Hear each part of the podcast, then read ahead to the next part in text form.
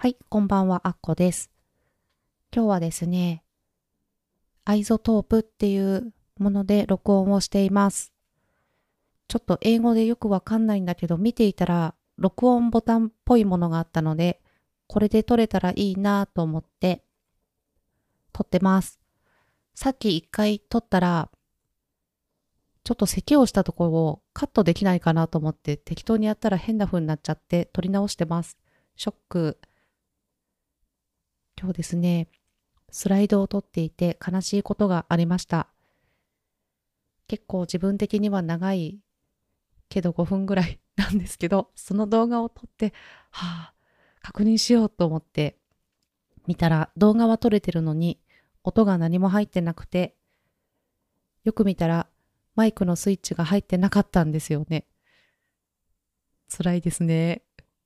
このオーディオテクニカのマイクって、オンの時もオフの時もスイッチの横のボタンがいつも青く光ってるんですよね。っていう言い訳もあります。オフの時消えてればいいのになっていう願いがあります。もしかしたら不良品でみんなのは消えるのかもしれないですね。で、こんな感じで私はモニターヘッドホンを手に入れたり、いろいろな少しずつなんだけど、それらしいツールだったりアイテムが増えてきました。このモニターヘッドホン手に入れてすごい良かったなと思っていて、今まですごいネチャネチャしてて自分の音を聞くと修正前だと気持ち悪いなってすごい思います。この声を届けてたのかって思うとゾッとしますね。あと最近気になることがあって、このモニターヘッドホンを手に入れてからなんだけど、YouTube の広告あるじゃないですか。あれでよく、ダイレクト出版の現代広告の心理技術101の広告って結構出てくるんですよね。あれを見るたびに、もう持ってるよ、大丈夫だよ、とは思っています、私。中古で買ったよって思ってるんですけど、あの、あの広告の人の話し方がめちゃめちゃ気になって、もう、このアイソトープのマウスでクリックを当ててあげたいっていつも思います。音が気になる人は、あれを見るたび気になるかもしれないと思っています。私は今、スライドに取り組んでいるんですけど、電子書籍を作ることがテーマになってるんですね。で、動画を作る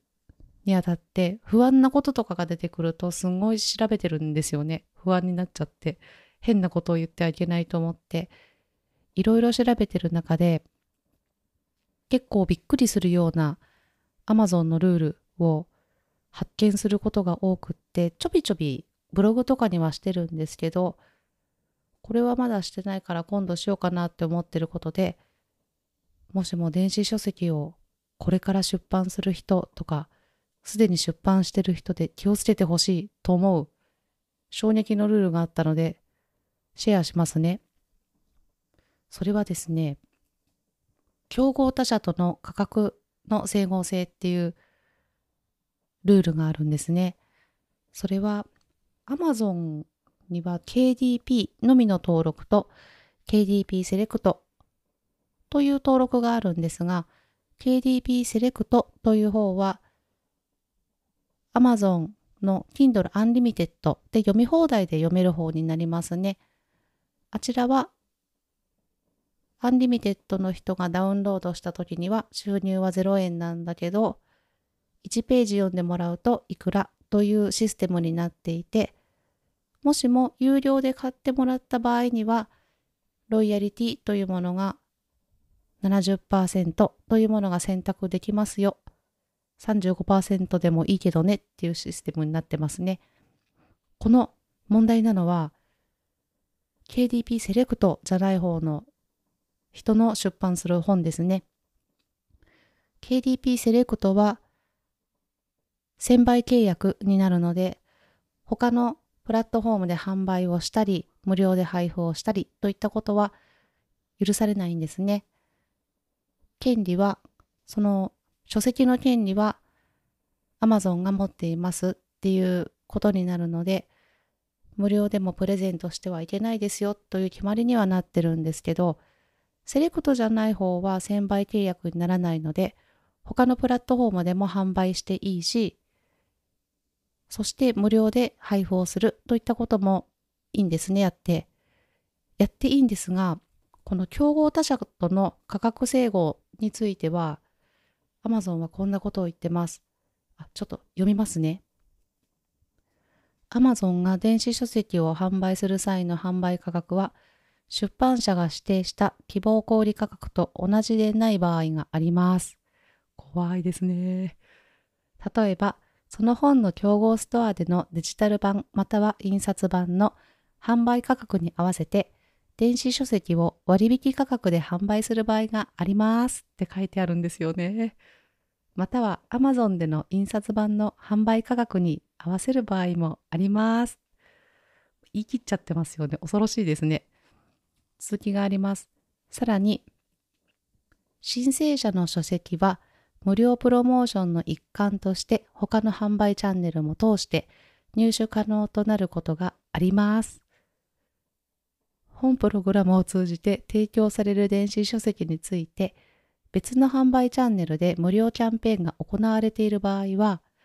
Amazon でも同等のキャンペーンをすることが重要です。